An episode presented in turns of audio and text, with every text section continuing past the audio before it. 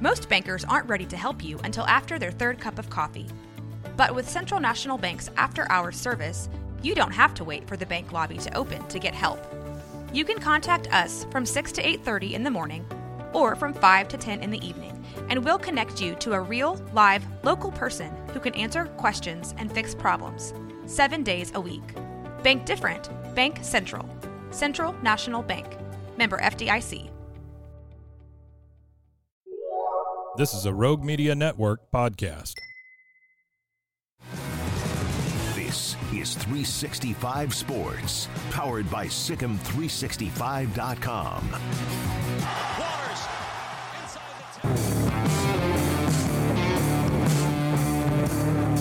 voice of TCU, Brian Estridge, with me. David Smoak on 365 Sports. TCU, Texas, coming up this weekend. Uh, is this a year that we've seen a lot of Big 12 teams have success, Brian, winning close games, and then the next year it's hard to kind of match that, and just a couple of things have gone wrong, and then obviously they lost a tremendous amount of playmakers and talent. Yeah, but it, it, you're right, though, David. I mean, it came down to one score games last year for TCU, and they were successful in them. They had guys that would will their way to win. You know, guys like Max Duggan, obviously, who would do that. Quentin Johnston, who could take the top off of things. Kendre Miller, who would bust a long play when they needed it. But and, and they haven't had that playmaker this year to do that. They, you know, they're losing one st- one play games or one score games. I tell you, the other thing that really stands out, David, is the fact that this group, you know, is not taking the football away like they did last year. Look at the losses for TCU and Big 12 play, they got zero takeaways. You can't win football games doing that. You had the quarterback change again from Chandler Morris last year. That worked because Duggan took over. Was in the Heisman discussion with Hoover young and raw. He's got a gun. What has been his strength and what are besides maybe inexperience is he working on? Yeah, and I, I think there's a couple of different things. I think that you know he can throw the football. He can make all the throws. There's no question. The problem is with no quarterback behind him, he hasn't been able to use the second part of his game, which is feet, which are pretty good. And the lack of the quarterback run game, as you know, in the Kendal Briles' offense, that's a really important part. And not having that, I think, has held this offense back. Here's the other thing: as good as Josh Hoover is, he's a freshman making what his fourth start who we're asking to throw the football 50 times a game because the run game hasn't been there for TCU. And so I think that's been a real problem as well. Anytime you ask a freshman to throw it 50 times, mistakes are going to happen, and, and, they have happened. And so I, I, think those are the two big issues: the fact that there's not a quarterback behind him, so he hasn't been able to really get out of the pocket and show his wheels. And then secondly, because there's been no run game, you know, he's been forced to throw it 50 times, and and, and folks that uh, you know can confuse him and things of that nature. He's just a freshman, so, you know, has nothing to do with his ability. Uh, I think those are the two things that add up. And, and so here's Texas. They're rolling. They got they got fortunate, but they also really jumped on Kansas State and found a way to still win the game. Uh, they're really good, and this is a little bit of a different edge to them. This is not a team that's going to crumble like they could have against Houston or like they could have. They did against OU, but did not against Kansas State. Although that was one where K State had it at the doorstep.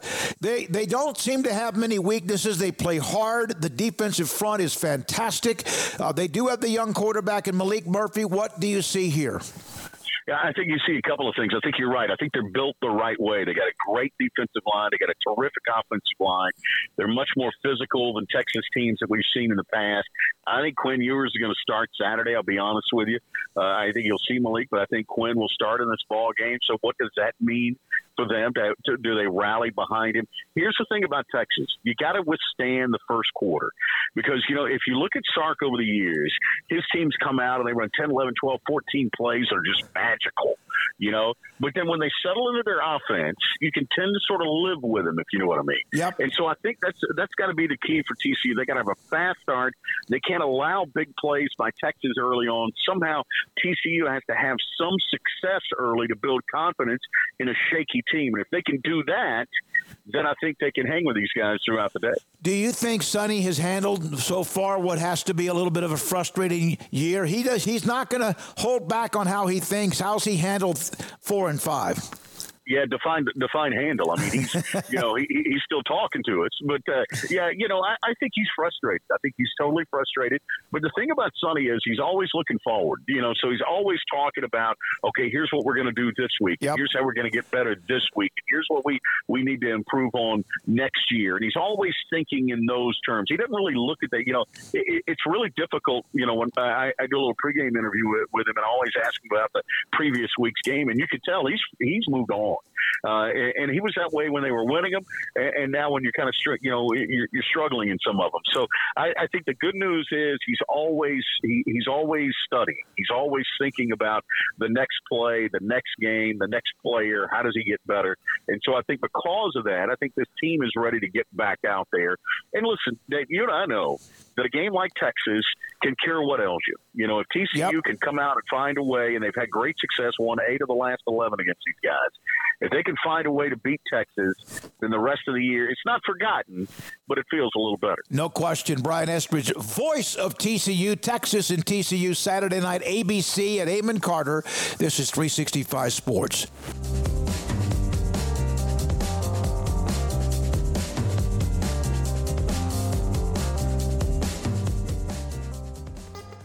RogueMediaNetwork.com.